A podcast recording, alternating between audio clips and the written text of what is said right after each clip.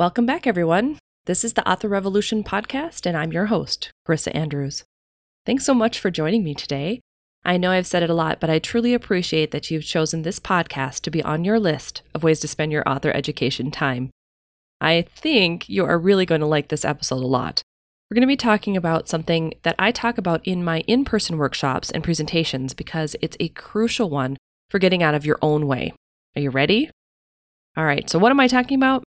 Author imposter syndrome, my friends. So if you're saying, uh, what the heck are you talking about, Carissa? Well, you're not alone, for starters. But author imposter syndrome is just like any other imposter syndrome. It takes form in refusing to accept ourselves as authors, and perhaps even despite many articles or scribblings and both published and unpublished books that we have under our belts. Worse yet, it does paralyze us because we're scared to death. Someone will tell us that we're no good and we shouldn't even be able to call ourselves an author. So, as it turns out, imposter syndrome is when, despite many accomplishments and accolades, we feel as though we're a fraud.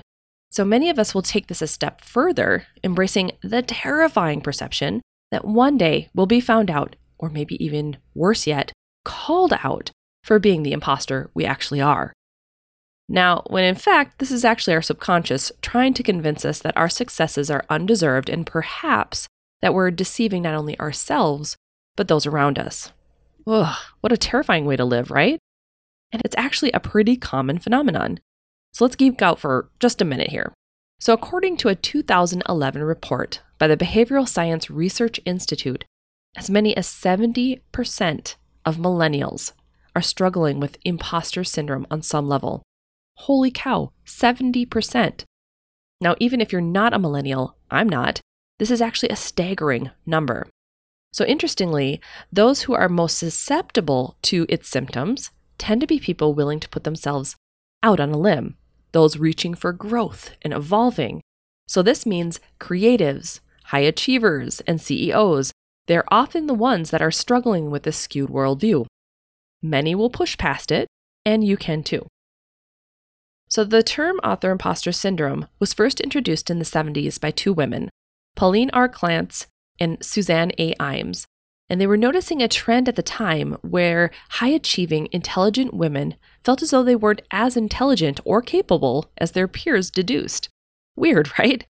Throughout the years, though, this phenomenon and this bizarre notion that we now call imposter syndrome has been identified to strike pretty much equally among men and women. So let's just say it doesn't discriminate. But ironically, as it turns out, the majority of the time, these fears are just that fears. People who feel this way are typically more than competent enough to handle whatever job requirements or tasks they're trying to overcome. However, for some reason, they've convinced themselves otherwise. So this might include you. I have something I want you to hear. So, this is Webster's definition of being an author. Number one, the writer of a literary work, such as a book. Or number two, one that originates or creates something. Notice how it doesn't say you have to be published by one of the top five publishers. It doesn't mean you have to even self publish. It just means you are the writer of a literary work or a creative person who is working on something. So, if you've been working on your story or creating an article, blog post, novel, or even published many times before, yes, you are already an author right now, not someday in the future. Okay? So, author imposter syndrome takes shape in five different ways. And we're going to go over the five archetypes because it's important to note that you are not the first author who has ever felt this way, and you certainly will not be the last. But the good news is, once you identify which one or multiples you might be, you have ways to combat it. Are you ready? All right, so the first author imposter archetype is the perfectionist. Are you one of the authors who wants everything to be perfect before ever making another move? Has your manuscript sat on your hard drive for months, years, or more for you to clean up every last line edit, plot twist, and have the time for the perfect marketing runway? Do you set super high goals for yourself and hate to miss the mark? I am totally one of those. So, how about wanting to take on everything because you're the only one you trust? Hmm. If any of this sounds familiar, you're probably a perfectionist. So, perfectionism and imposter syndrome are practically bad buddies. I mean, Think about it. If you have a perfectionist view and you view your own work as not quite up to par, how can you ever accept your accomplishments up to this point? So, perfectionists are rarely satisfied with their results and they're constantly striving to do better. While this can be a good thing, obviously, it can also get in the way when you want to finalize a big project like a novel or like a series of novels, and you need to find a way to be able to combat that and get out of your own way. So, one of the ways to do this is to consciously make the decision to move before you think you're ready. Scary, I know. However, it does push you past your comfort zone and into the realm of getting things done. So remember, this should be your mantra done is better than perfect. Or you can look at it this way progress and not perfection. Either one is really great for this type of archetype and it will help you move forward. You have to remember no one is reading your It'll Be Perfect Someday novel, but they could be reading your 97% perfect novel today. The choice is really yours. And I gotta be honest, this totally is one of my hangups, and it has been in the past. I have a propensity for wanting things to be done exactly the way I envision them, and this means I take on a lot more sometimes than I need to. While I do tend to get things done, I overload myself, sometimes to the point of insanity, which is not a good thing at all. So here's another thing that we perfectionists need to focus on what needs to be done, and what do we just want to be done? What's effective versus what's just busy work? Because if we are just working on the things that feel easy to us or we're able to knock them off of our to do list quickly, they might not be the big things that are going to actually help us push forward on our big project goals. Remember what I talked about last week and last week's episode about that focus and, and making sure that you're working towards something that is one of your big goals. So, as soon as we can answer all of that for ourselves, we become more potent. And so, another way to be able to combat this type of archetype is by setting a new goal that you can start right now. So, here's what I want you to do I want you to set that goal. Maybe it's just to write for an hour a day. Whatever it might be, decide on what your goal is. And then I want you to tell someone that same day. Yes, that same day. Next, I want you to set up as though you are 100% sure that you are going to reach that goal. So, for instance, put your book up on pre order on Amazon before it's ready. Amazon now lets us put books up for pre order up to a year in advance. That's a big, long runway. Get it up there, get your cover up there, maybe do the book blurb, and let it rock and roll for a little while until your book is ready. But make a move now. All right, the second archetype is the Superman or Superwoman. So, do you push yourself to work harder, longer, or more often than most authors you know, simply for the privilege of calling yourself an author? How do you handle your downtime? Do you freak out? Are vacations a waste of time because you could be working on your book instead? Now, you got to remember all of these types of mentalities are really just a way of masking an insecurity that you have about your place in your author career. So, workaholics have an innate drive to prove themselves, but ultimately, their insecurity pushes them past the brink of healthy. So, that is not good. Learning how to face your insecurities and overcoming them will give you a platform for growth. And this can be working more on your internal dialogue which is super important because our mindset is really what guides the direction of where we go. Our thoughts become things, and you have to remember that. So, setting personal goals to spend more time with family and friends or things doing things that make you happy is really important. Make sure that they are things outside of your novel or book writing endeavors. Another way you can combat this is by learning to take a deep breath and stop searching for external validation. Ouch, right? I get it. I totally identify with this one. But instead, focus a little bit more on your work life balance and maybe pick up that hobby, like I said. Find something that can help you to untangle your web of nervous energy, like yoga or Tai Chi, or doing something that just really gets you out into nature and helps you just de stress. The third author imposter archetype is called the natural genius. So, does this sound like you? Do most things come very easily to you? And when they don't, do you assume you're automatically bad at it? What about a track record for getting straight A's? Or picking up something new super quickly? Natural geniuses are similar to perfectionists in that they set these ridiculously high bars, but their gauge isn't about perfection for them. It's actually more about getting things right the first time around. So they view having to redo something or spending time learning as failure because they should have been able to grasp it on the first go round. You'll find authors with this problem will avoid challenges and concepts that they feel they're not super great at, and perhaps they can be as specific as learning Amazon ads or as broad as launching their book in general. I totally get this one a lot because for me, I pick things up very quickly, usually after the first time learning something. But there are aspects of this industry that are more difficult than others, Amazon ads definitely being one of them. And sometimes it just takes work. Sometimes it just means digging in a little bit deeper.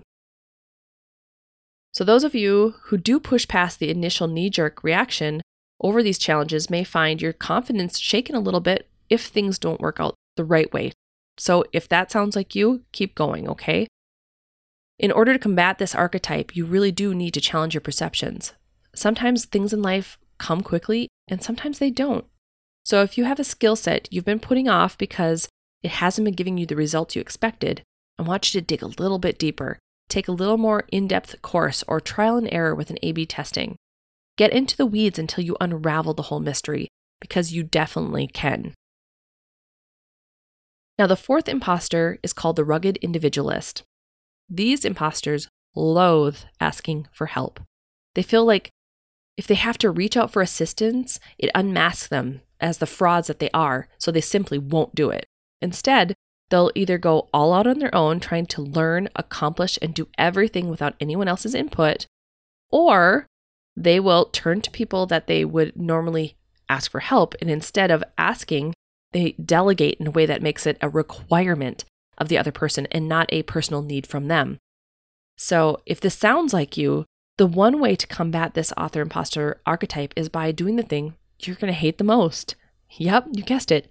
Ask for that help. Did you know most people appreciate seeing even the semi vulnerability in others? Not only does it give you some credibility as being a human being, what? You're not a freaking machine? But it gives the other person the opportunity to shine in collaboration with you, and that is super, super awesome. Believe it or not, you do have people around you who have their own awesome strengths, so why not utilize them, right? The final author imposter archetype is the expert. There is never enough training to satiate the expert author imposters. No matter what they've learned and overcome, they always feel as though they need to learn more in order to be viewed as the expert author. Even when readers or fellow authors can see it, these imposters will usually feel as though they've somehow managed to trick them into this belief and that their perception of them isn't really reality. They live in fear of being found out as a fraud so they will shy away from writing books or releasing them into the wild until they have 100% of the criteria they feel they should have. Unfortunately, in this ever changing field of digital media, the rules are constantly in flux. So, this can put the expert into full on panic mode as they try to keep up with the latest publishing and marketing trends. And trust me, yes, I know. Because for me, I have a lot of things that I feel like I need to know the most about. And it gets to the point where it's really difficult to move forward and launch something if I feel like I still need to research just a little bit more. So I get you. I feel you. Definitely. But how do we go ahead and combat this one? Well, we sit down and we assess all of our strengths and skills. I want you to give yourself a pat on the back when it's due because I'll bet you there's a hell of a lot more that you've accomplished than you realized. So make a list of everything that you've done and prove it to yourself. In fact, take out a piece of paper and a pen right now, and I want you to write down the top 20 accomplishments you managed to get done in 2019. Deal? I'll bet you there's a lot more than you realize that you've knocked out. So, after turning a critical eye to how I operate, I actually find that a lot of these archetypes come to me in phases, and a lot of them will even tie together in, at the same time. So sometimes I can be all five of them, sometimes I am just one of them. And they crop up in different points of my author journey depending on what I'm doing. I'm not always one or the other, so you might not be either. If multiple sound like you, embrace them all or take a look at how to overcome them whenever they crop up because that's how you're going to move forward. So that brings me to question time. Which one of the archetypes do you identify with most right now? I would love it if you'd leave me a comment on iTunes or head over to Author Revolution's online community on Facebook and let me know there. Let's discuss the ways that we can combat this mind game and how we can achieve all of our goals this year because it's going to be a great year. Now, don't forget, if you liked this podcast episode, leave me a review wherever you listen. And if for some reason it won't let you, feel free to email me at carissa at authorrevolution.org and I'll share it on my website if you'll be happy with that. Otherwise, I will still read it live on the air. All right, guys, that wraps up our talk on author imposter syndrome. I hope you found it super helpful, and if nothing else, a relief to know that you are not alone. Every author goes through these exact same thoughts and fears, even Maya Angelou. Don't forget that if you want to go over the show notes, find clickable links to anything that we talked about today, or reach me online, you can also go to authorrevolution.org forward slash 11.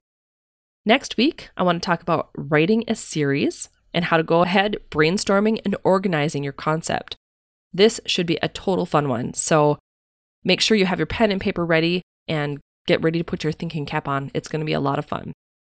Until next time, go forth and be awesome.